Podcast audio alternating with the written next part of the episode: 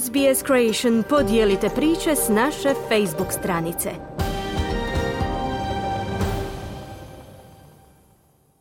Za SBS na hrvatskom Ana Solomon u današnjem prilogu govorimo o vladi Kambođe koja se našla pod ponovnim pritiskom da zaustavi deložaciju obitelji koje žive u blizini hrama Angkor Wat. Najveći hramski kompleks u čitavoj Aziji, kambođanski Angkor Wat, svake godine privuče oko 2 milijuna stranih posjetitelja.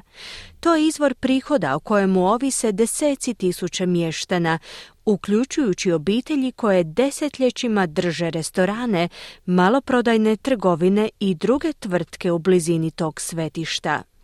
No u proteklih godinu dana Kambođanska vlada je deložirala oko 40 tisuća ljudi s tog područja, rušeći njihove domove i poslovne objekte.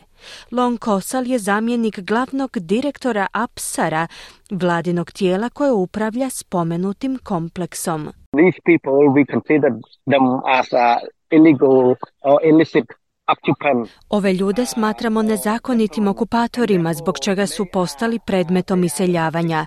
Ogroman je raspon problema s kojima se oni suočavaju, životni uvjeti i okoliš je po njih opasan. Budući da nezakonito nastanjuju to mjesto, nemaju vlasništvo nad zemljištem, pojašnjava Kosal. Iz kambođanske vlade kažu da djeluju temeljem savjeta kulturne agencije Ujedinjenih naroda UNESCO-a kako bi zaštitili kulturnu baštinu Angorvata. Iz vlade kažu da zajednice dobrovoljno odlaze, te da se stanovnicima pruža financijska i logistička potpora prilikom preseljenja u novu stambenu lokaciju 30 km udaljenu od Ankora.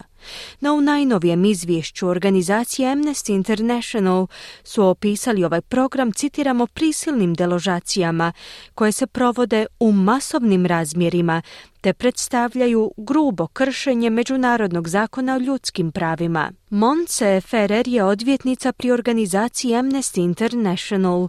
Ona kaže sljedeće. So we spoke to over 100 people, a little bit over 100 people. There was not one person whom we spoke to who said they voluntarily moved. Razgovarali smo s više od stotinu ljudi nije bilo niti jedne osobe koja je izjavila da se dobrovoljno preselila. Izvijestili smo da je bilo prijetnji i zastrašivanja.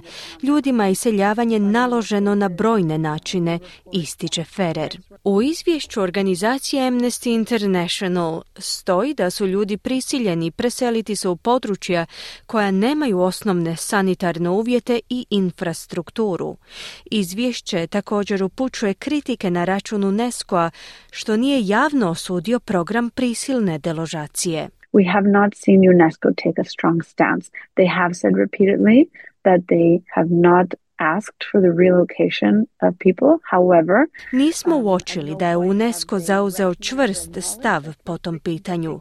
Više su puta kazali da nisu tražili preseljenje, ali niti u jednom trenutku nisu prepoznali niti priznali odvijanje prisilnih deložacija.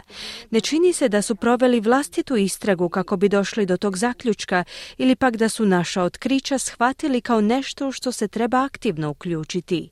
U konačnici nisu osudili ili prisilne deložacije, zaključila je Ferrer. Vlasti u Kambođi premještaju ljude iz Angkor Vata tijekom posljednjih godinu dana, no tek su prošlog tjedna kao odgovor na izvještaj organizacije Amnesty International u UNESCO javno zatražili od kambođanske vlade da prestane prisiljavati ljude na odlazak.